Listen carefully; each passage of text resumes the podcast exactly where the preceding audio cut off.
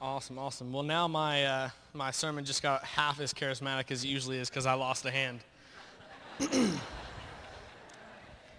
so many of you will probably appreciate that. if you know me, you know that I have a great love of duck hunting. Um, I, I, absolutely love the frigid, cold weather. Um, I love putting on my waders and getting to wade out in the water. And one of the things I love most about duck hunting is that I get to have my dog Nola with me. And she does a pretty good job of retrieving the ducks that we actually shoot. And if shooting ducks offends you, I'm really sorry. Come over, I'll cook you some one time and you won't be as sorry anymore. Um, and I love, I just love it, everything about it. And, and what I've learned is that duck hunting is really, when you think of it, it's just a game of deception ultimately, I'm, I'm getting up and I'm, I'm putting on camouflage, and so are my friends that I hunt with. We're putting on camouflage. That's the first step in deception.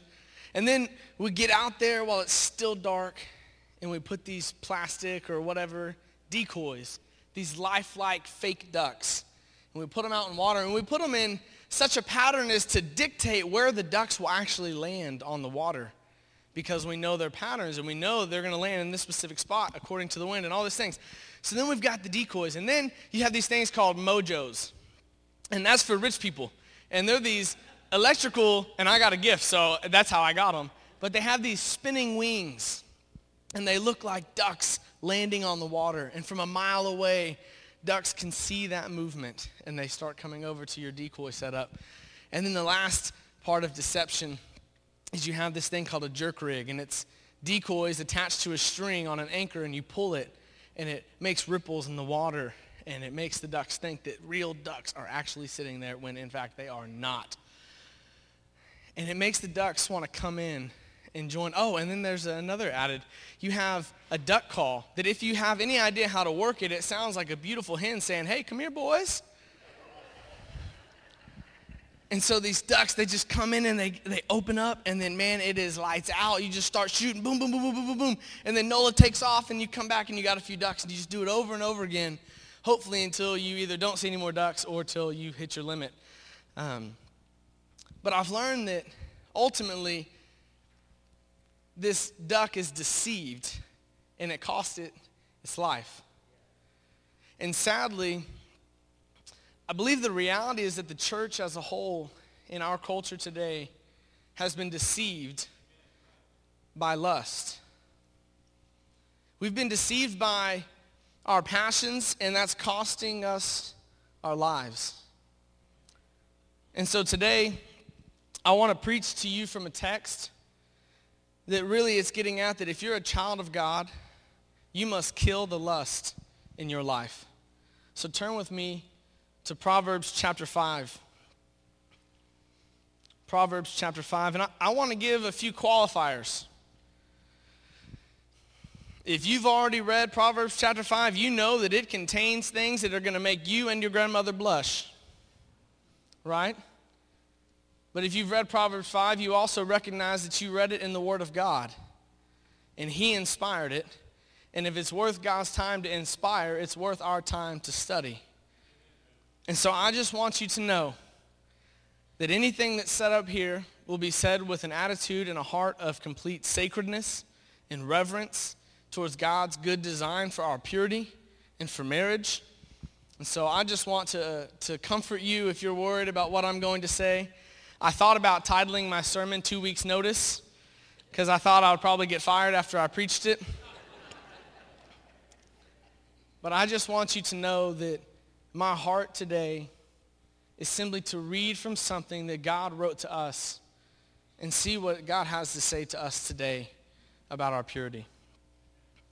So I'm going to read all of Proverbs chapter 5, and then we are going to go back bit by bit and see what the Lord has to say. So join me in verse 1. My son, be attentive to my wisdom. Incline your ear to my understanding, that you may keep discretion and your lips may guard knowledge. For the lips of a forbidden woman drip honey, and her speech is smoother than oil. But in the end she is bitter as wormwood, sharp as a two-edged sword. Her feet go down to death. Her steps follow the path to Sheol. She does not ponder the path of life. Her ways wander. She does not know it. And now, O sons, listen to me. Do not depart from the words of my mouth. Keep your way far from her. Do not go near the door of her house, lest you give your honor to others and your years to the merciless lest strangers take their fill of your strength and your labors go to the house of a foreigner. And at the end of your life, you groan when your flesh and body are consumed and you say, how I hated discipline and how my heart despised reproof. I did not listen to the voice of my teachers or incline my ear to my instructors. I am at the brink of utter ruin in the assembled congregation. Drink water from your own cistern, flowing water from your own well. Should your springs be scattered abroad, streams of water in the streets, let them be for yourself alone and not for strangers with you. Let your fountain be blessed and rejoice in the wife of your youth, a lovely deer, a graceful doe. Let her breasts fill you with, at all times with delight. Be intoxicated always in her love. Why should you be intoxicated, my son, with a forbidden woman and embrace the bosom of an adulteress? Well, if you haven't walked out yet, I think we're going to make it. Proverbs 5, you see immediately the verse, the first verse says, My son, listen to me. This is a, a father speaking to his son about how to stay pure. Let me just take a moment and ask you, Mom, Dad, are you having these talks with your kids?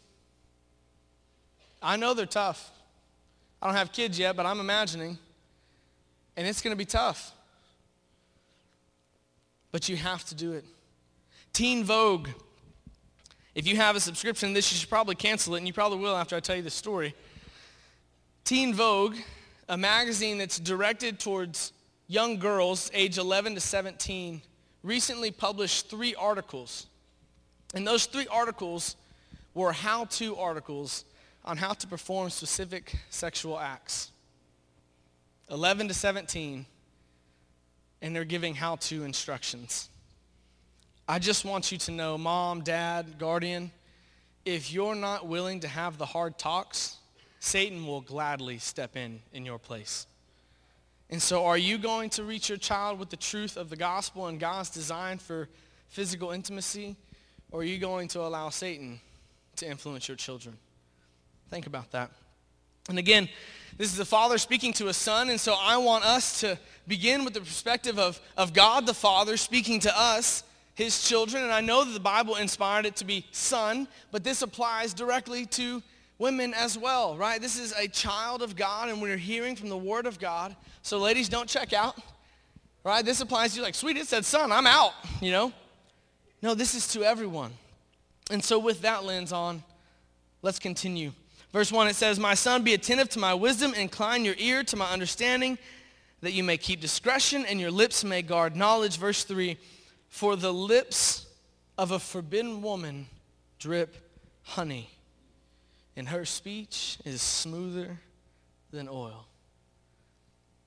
Let me just tell you, lust is real and lust looks good. Lust is real and lust looks good. You see, I'm not necessarily fond of honey. I'll, I'll, eat it every now and then, and if I'm on like a no sugar diet, I'll definitely eat honey because it's all I can get. But you got to remember that in this time, they didn't have such a sugar-saturated diet. How many of you love Nutella or Nutella, however you want to pronounce it? Okay, not many of you. You need to repent and go get some Nutella and eat it. It's amazing. That's why I look pregnant. Um, we're not having twins, don't worry. She's the only one that's indeed pregnant. Um, but in this culture, they don't have you know, Frosties from Wendy's or Blizzards from Dairy Queen, and they don't have all this sugar. And so what he's getting at, he's saying, son, the forbidden woman drips honey from her lips. There's nothing sweeter than what that looks like, son. I just want you to know. And then he says, in the end, she is, or I'm sorry, and her speech is smoother than oil. Now, this isn't, again, they don't have grocery store aisles of, of just like cocoa butter and this, that, and the other. No, this is not a lotion-saturated culture either. And, and so this is a type of like olive oil, which they would use for, um, of course, for their skin. They'd use it for cooking or for medicinal purposes. And again, he's getting at this is something unbelievably valuable and precious. And he's saying, son, this is what temptation looks like. Now, I believe this text is literal, and then when it says forbidden woman, it's talking about an adulterous woman. But I want us to make the application, and I believe that it's faithful to say that he could be talking about lust in all of its forms. And what, what is lust? Well, lust is just the longing and passions that you have. Um, but for today's sermon, I'm specifically talking about physical lust and, and the longings and the passions in regards to physical intimacy and something that you cannot have at least at that time, right? So it's, it's your physical passions for something that's off limits. That's lust. And so lust is real and lust looks good. And if you're a child of God, you must kill the lust in your life, right? And, and what happens when we give in to lust, right? It, it, it talks about that um, her feet go down to death her steps follow the place to Sheol, which in this time, that's like the Old Testament understanding of the afterlife. Right? It's where the dead go to live. Sheol. He's saying her feet go down to death, down to the place where the dead remain.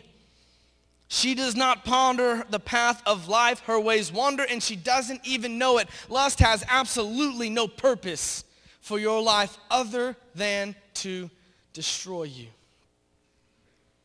Lust always leads to destruction. Lust is real and it looks good, and it always leads to destruction. The father is warning his child about that.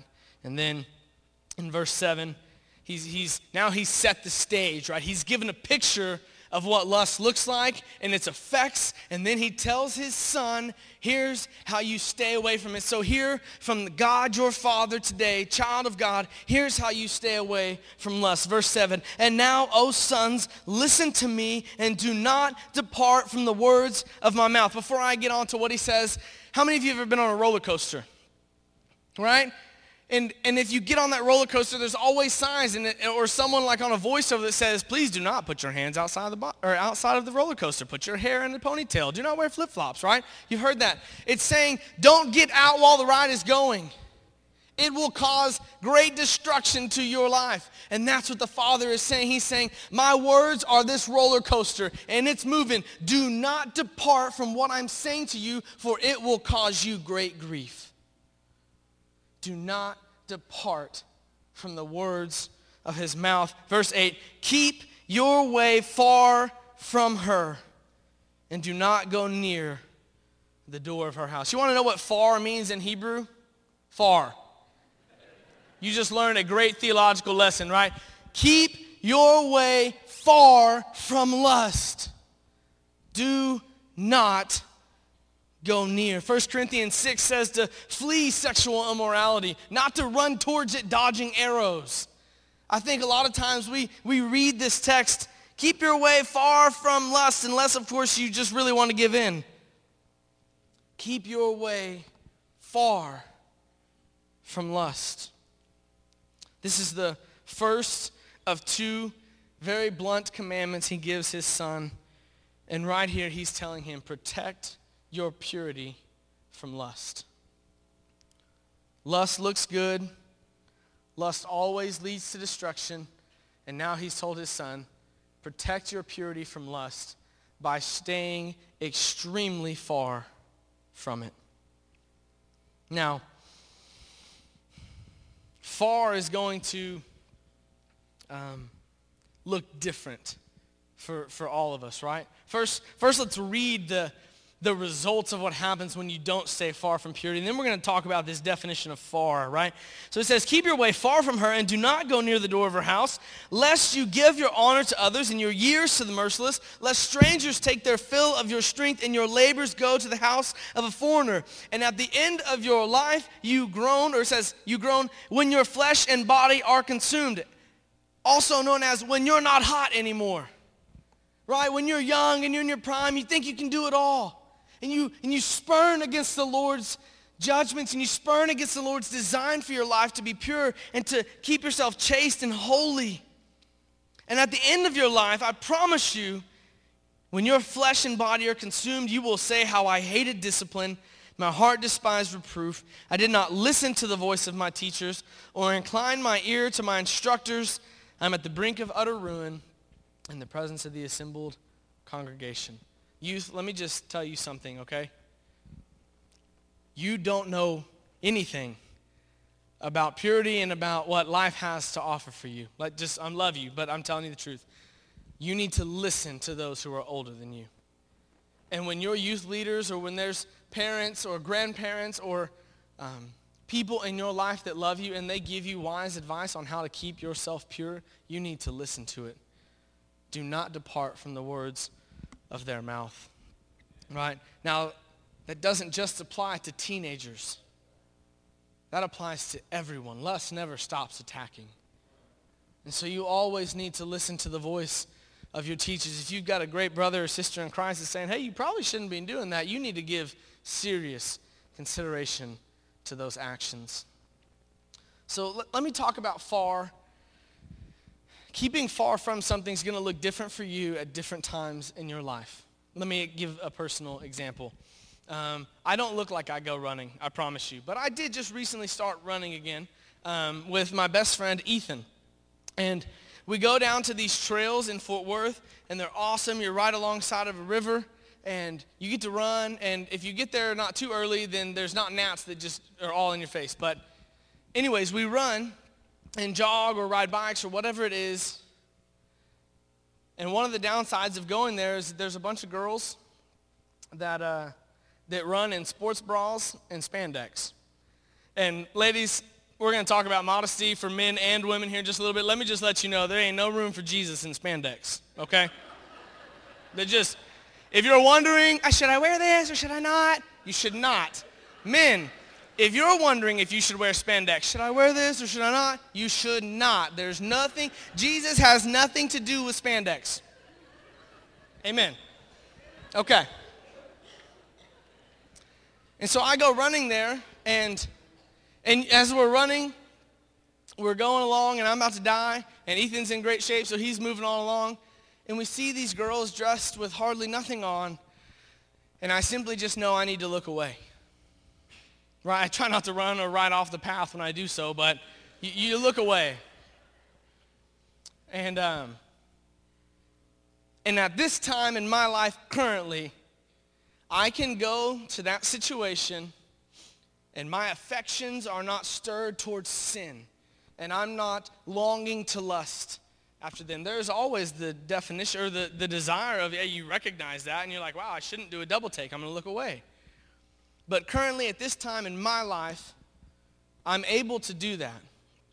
But if in the process of doing that, I realize there's lust growing in my heart and my soul when I see those people running, I'm going to quit going. I'm going to buy a treadmill and I'm going to post a picture of Ashley right in front of me, and that's how I'm going to go jog. Because I can look at her. And there was a time in my life in high school, I would not have gone to those trails if you'd have paid me a million dollars because I couldn't have been in that situation and not given in to the passions of my flesh. And so you have to check your heart. How far should I stay from this situation? Some people choose to never go to certain places or never to watch above this rated movie or this. And, and you have to be confident before the Lord on how far you will keep yourself from those temptations. And here's a good test. If wherever, whatever path you're on, if you're stirring up lust in your heart, then you need to get farther. If you're stirring up lust in your heart, you need to get further.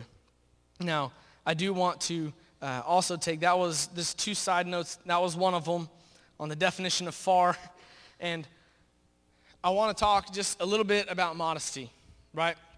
Last week I caught a few fish and, um, and as I was trying to clean them, they kept slipping out of my hands. I, I realized that fish are extremely slippery, right? And that's a little bit how modesty is, honestly. Modesty is a little bit of a slippery topic. Some people think if you show your toenails, you are a vixen. And other people are like, as long as I'm not naked, it's okay. So I realize we've got some polar definitions of modesty, right? And, and I wish, I wish that somewhere in like second opinions there was a rule on no one got second opinions. I wish there was a rule that showed me that like I hope, I hope all of you can see my thighs. That like right here is like, oh, that's good Southern Baptist link.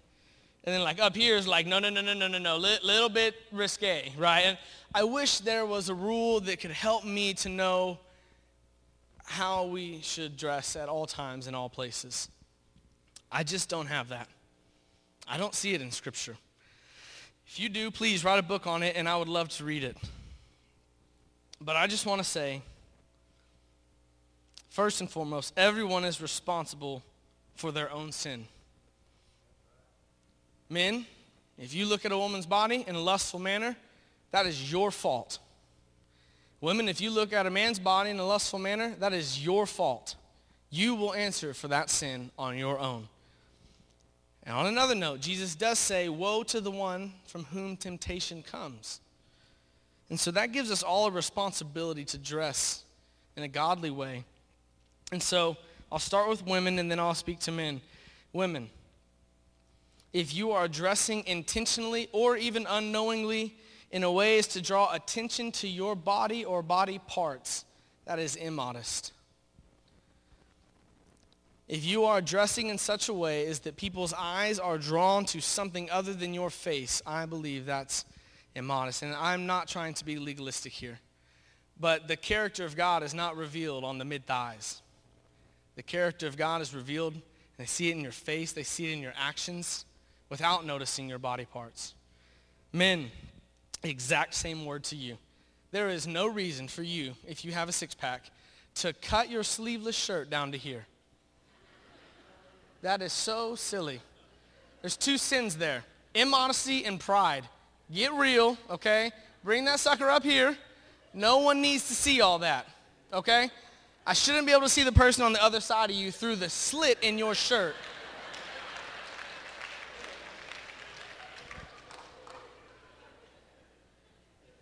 So men, if you are addressing intentionally so as to get other guys to wish they were as strong as you or for other women to look at your body in an admir- ad- admiring manner to where they're focused on your body, that is immodest. Stop dressing that way. God covered Adam and Eve in the garden. They were naked and unashamed. They sinned. They recognized their nakedness. And then God kills an animal and covers them. Pre-fall, nudity was perfectly good. Post-fall, it's a shame. And it reveals your sin. So men and women, the more you want to reveal yourself, the more you say to God, you don't care about sin in your life. So I just wanted to hit on that for a moment, right?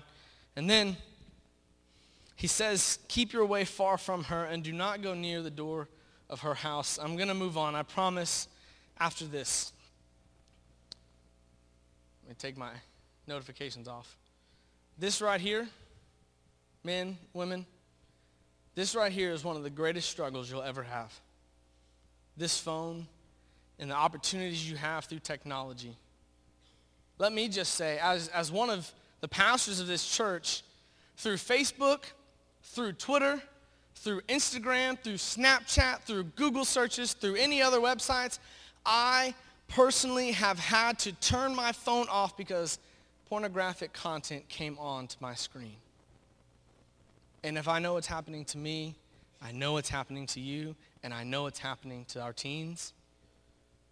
This right here is the door. and you've got to figure out how to work and live with using this for your life and for the kingdom of God while not going near the door of lust's house. That will take great patience and care.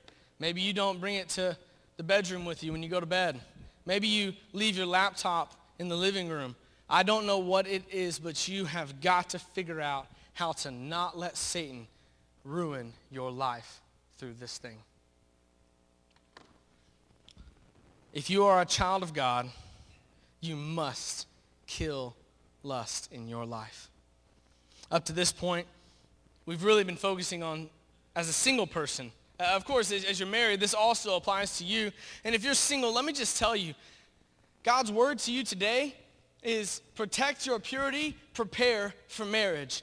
You prepare for marriage by protecting your purity so you can enjoy and give a gift to your spouse one day. And you know what? God may call you to be single, and praise God for that. We need more people who are able to devote every ounce of their energy towards serving the Lord and advancing his kingdom. If that's you, you will spend a glorious lifetime of protecting your purity and singleness. And stay faithful at that.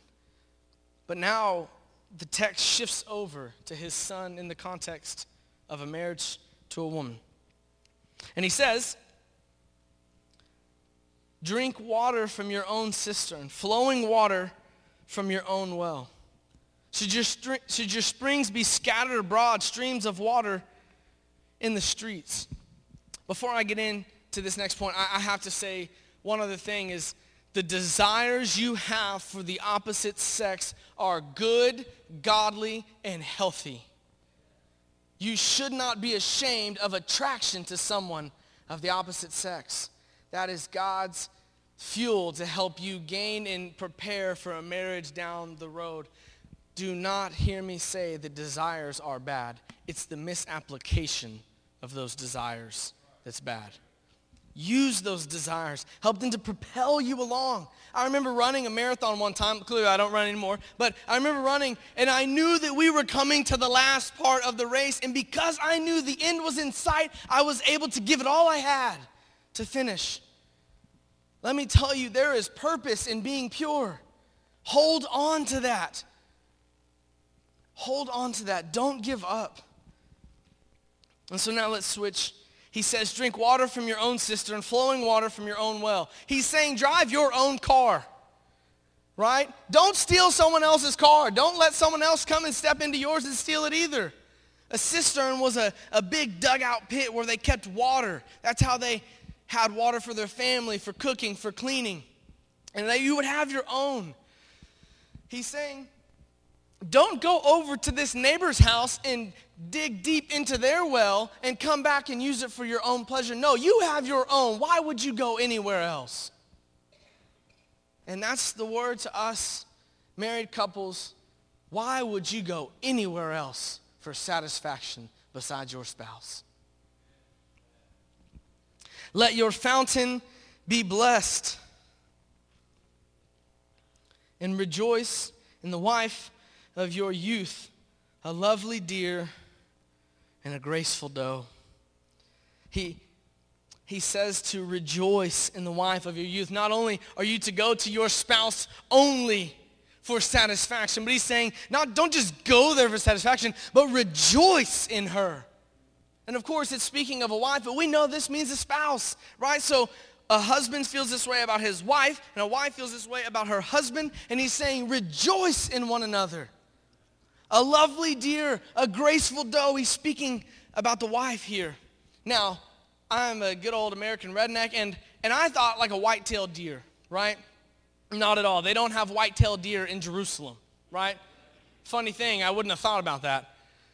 It's talking about like a female mountain goat or an ibex. So Google an ibex when you get home today, and you'll see it's these type of animals, and they're able to climb the rocks. And no matter what you have to say, hunter or non-hunter, you can't look at that animal and not say, wow, elegant, beautiful. This is a term of endearment. Husbands, we need to be speaking to our wives in terms of endearment. And wives, we need to, you need to speak to your husbands in terms of endearment. God clearly points that out in his word, and he says, a lovely deer and a graceful doe. Every deer hunter in here knows that the, the time of year when a buck is most likely to make the dumbest decision of his life is when it's in rut. And he's looking for that doe.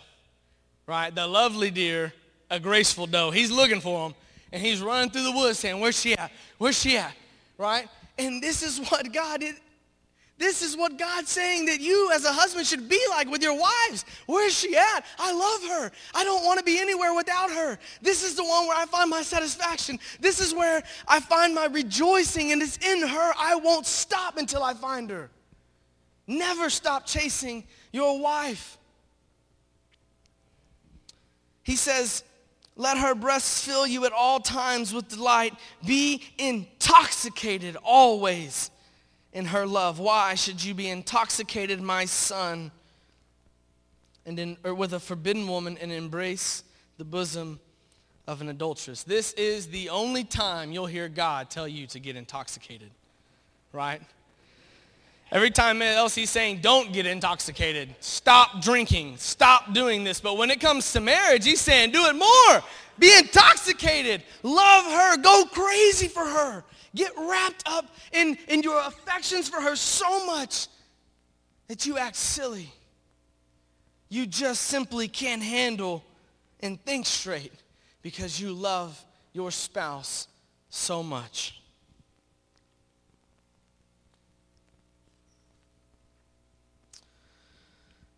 I remember uh, the president of my seminary telling me a story about how he's traveling the world, and he'd been traveling, I think, in Germany, and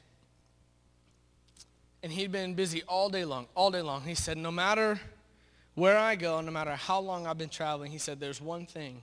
It's the very best part of my day.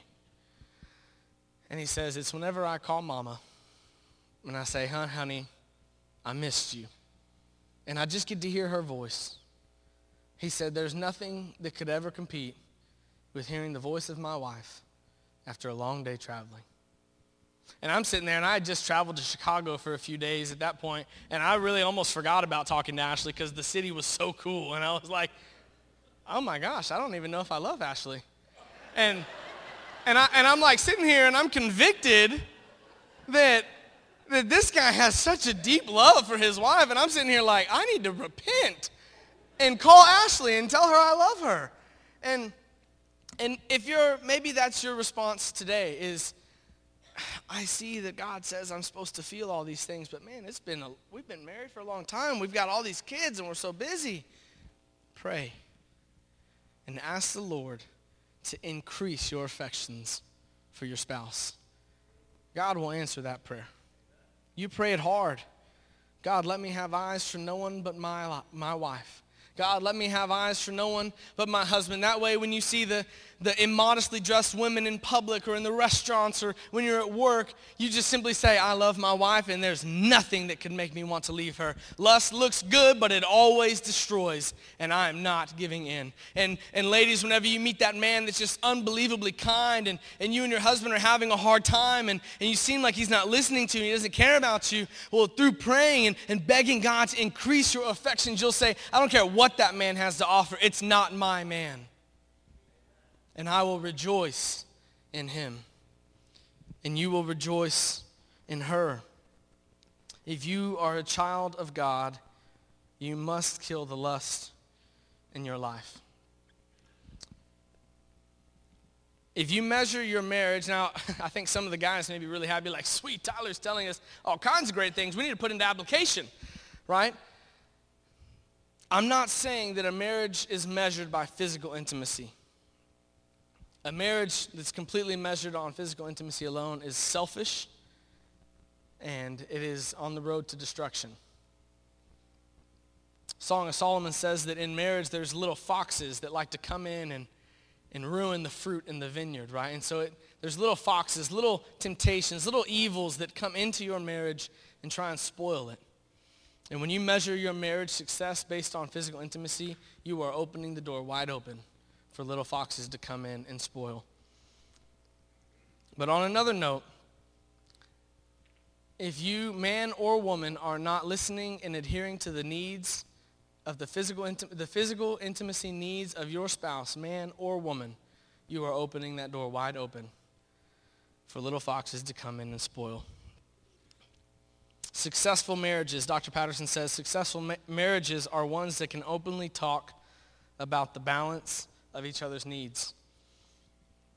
Physical intimacy in marriage is a litmus test for the health of that marriage. I'm not saying it's what makes it, but I'm saying if you guys cannot share and, and drink deeply in your own well, and if you can't rejoice in one another, and if you can't come together and enjoy yourselves and, and, and be and share a bond with one another, and that's a very telltale sign that there's bad communication or there's bitterness that hasn't been dealt with. Or maybe you're too busy or you haven't resolved a conflict. Everyone's going to handle this situation differently. Everyone's needs are different.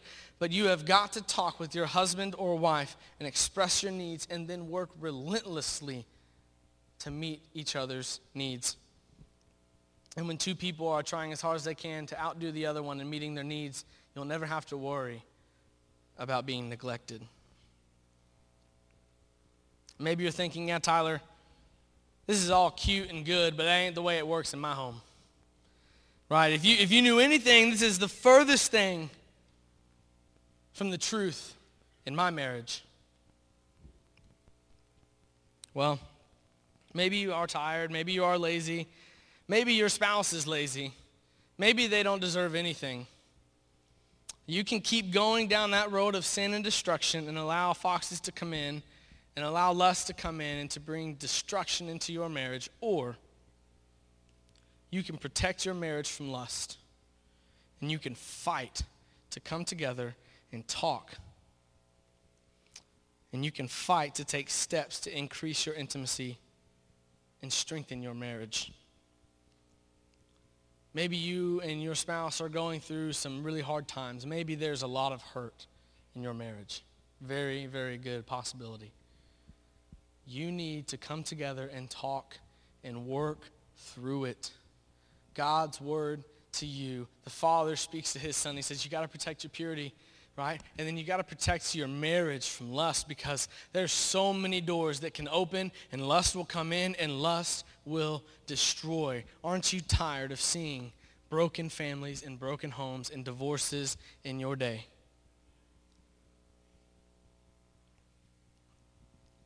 You have one marriage to display the gospel, right? Or the marriage you have, you have to display the gospel. What gospel are you displaying? Your marriage speaks about God. What are you saying about God in your marriage? Are you saying that he's a good God and he redeems sin? Or are you saying that he cannot work or display goodness in your marriage? Are you willing to work to display a better picture of the gospel in your marriage? We are here to help you. This is what the church is for. Believers to help one another, and then pastors to help uh, the congregation. There's a story of a man named Charlie Shedd, and he wrote a few letters to his son called Letters to Philip. Philip was about to get married, and so he wanted to write him several words of advice about marriage. And the very last letter he writes to his son in this book is called A Man Who Had a Thing About Guns. And Charlie was a pastor of a church, and uh, one of like the chairman of the deacons or a trustee or something was in his church, and um, he would always go duck hunting with this man. And, and he went duck hunting with him for a few reasons. One, they could talk shop about church while they were there and get some business stuff out of the way while shooting some ducks. It's a great way to do things. Um, and then he had a struggling marriage. Uh, his friend had a struggling marriage, and he was hoping to counsel him and help to see that marriage be redeemed and reconciled. And then third of all, and probably the biggest reason, is he had the best duck hunting lease in all the land. And so he wanted to go duck hunting with him. Well, this man always kept his guns unbelievably polished and, and lubricated and, and all was just beautiful. And every time Charlie would go hunting with him, his friend would just like, man, just destroy him. I can't believe you don't oil your gun. I can't believe you don't take care of it. Look at all that rust on it. That's because you don't care about maintaining your gun. And he said, what kind of a fool invests so much into something so nice only to let it go to pot? And so Charlie said that he would always go home with this resolve that I'm going to clean my gun. But every time he got home, he said he'd see his wife. And she'd been waiting for him to come home. And he said just as soon as he saw the twinkle in her eye, he forgot about everything he wanted to do with his gun. And he said he'd sit down and just talk with his wife. And just like that, his gun went unmaintained again. But yet his friend, his friend had a cabinet full of these beautiful guns, all well oiled and well maintained. But Charlie remarks that his wife couldn't handle him anymore. And he was simply not faithful. And she left him. And Charlie writes to his son, What kind of a fool invests so much into something so good only to let it go to waste? Don't let your purity go to waste. And don't let your marriage go to waste. Protect your purity from lust and protect your marriage from lust. I would like everyone to, to bow your heads and close your eyes. I'm going to ask Dave to come and the band to come and play. I want to give you a moment to respond. Now, this is a pretty touchy topic, pretty personal. And so I'm not going to give any specific invitation to you, husband or wife, or single person. I'm going to give an open call. if you need to come and pray, and you just want to pray with your wife or pray with your husband, or if you and some of your friends, you just want to pray that God will continue to help you be strong to stay pure as you work towards marriage or as you serve the Lord in singleness. I just want to give you a chance to come and respond to that. We're going to have people up at the front. And if you want to pray by yourself, just go straight to the altar. If you want someone to pray with you, come up, shake our hand, and we'll pray with you. Now, I've spoken very openly to believers today. And I want to point out something that if you've never surrendered to the love and lordship of Jesus Christ, you can be the most pure person in the world. You could have the greatest marriage in the world, but here's the deal. At the end of the day, you will die, and you would have missed out on the purpose of purity and the picture of marriage, which is Jesus Christ. And you will spend your eternity separated from all things good and God himself because you have fallen short of God's perfect standard, just like all of us have. You've fallen short. Maybe you've made lots of mistakes when it comes to purity or maybe a lot of mistakes when it comes to your marriage. Romans 3.23 says that all have sinned and fall short of the glory of God. And 6.23 says, and the wages of that sin, which all of us have done, leads to death.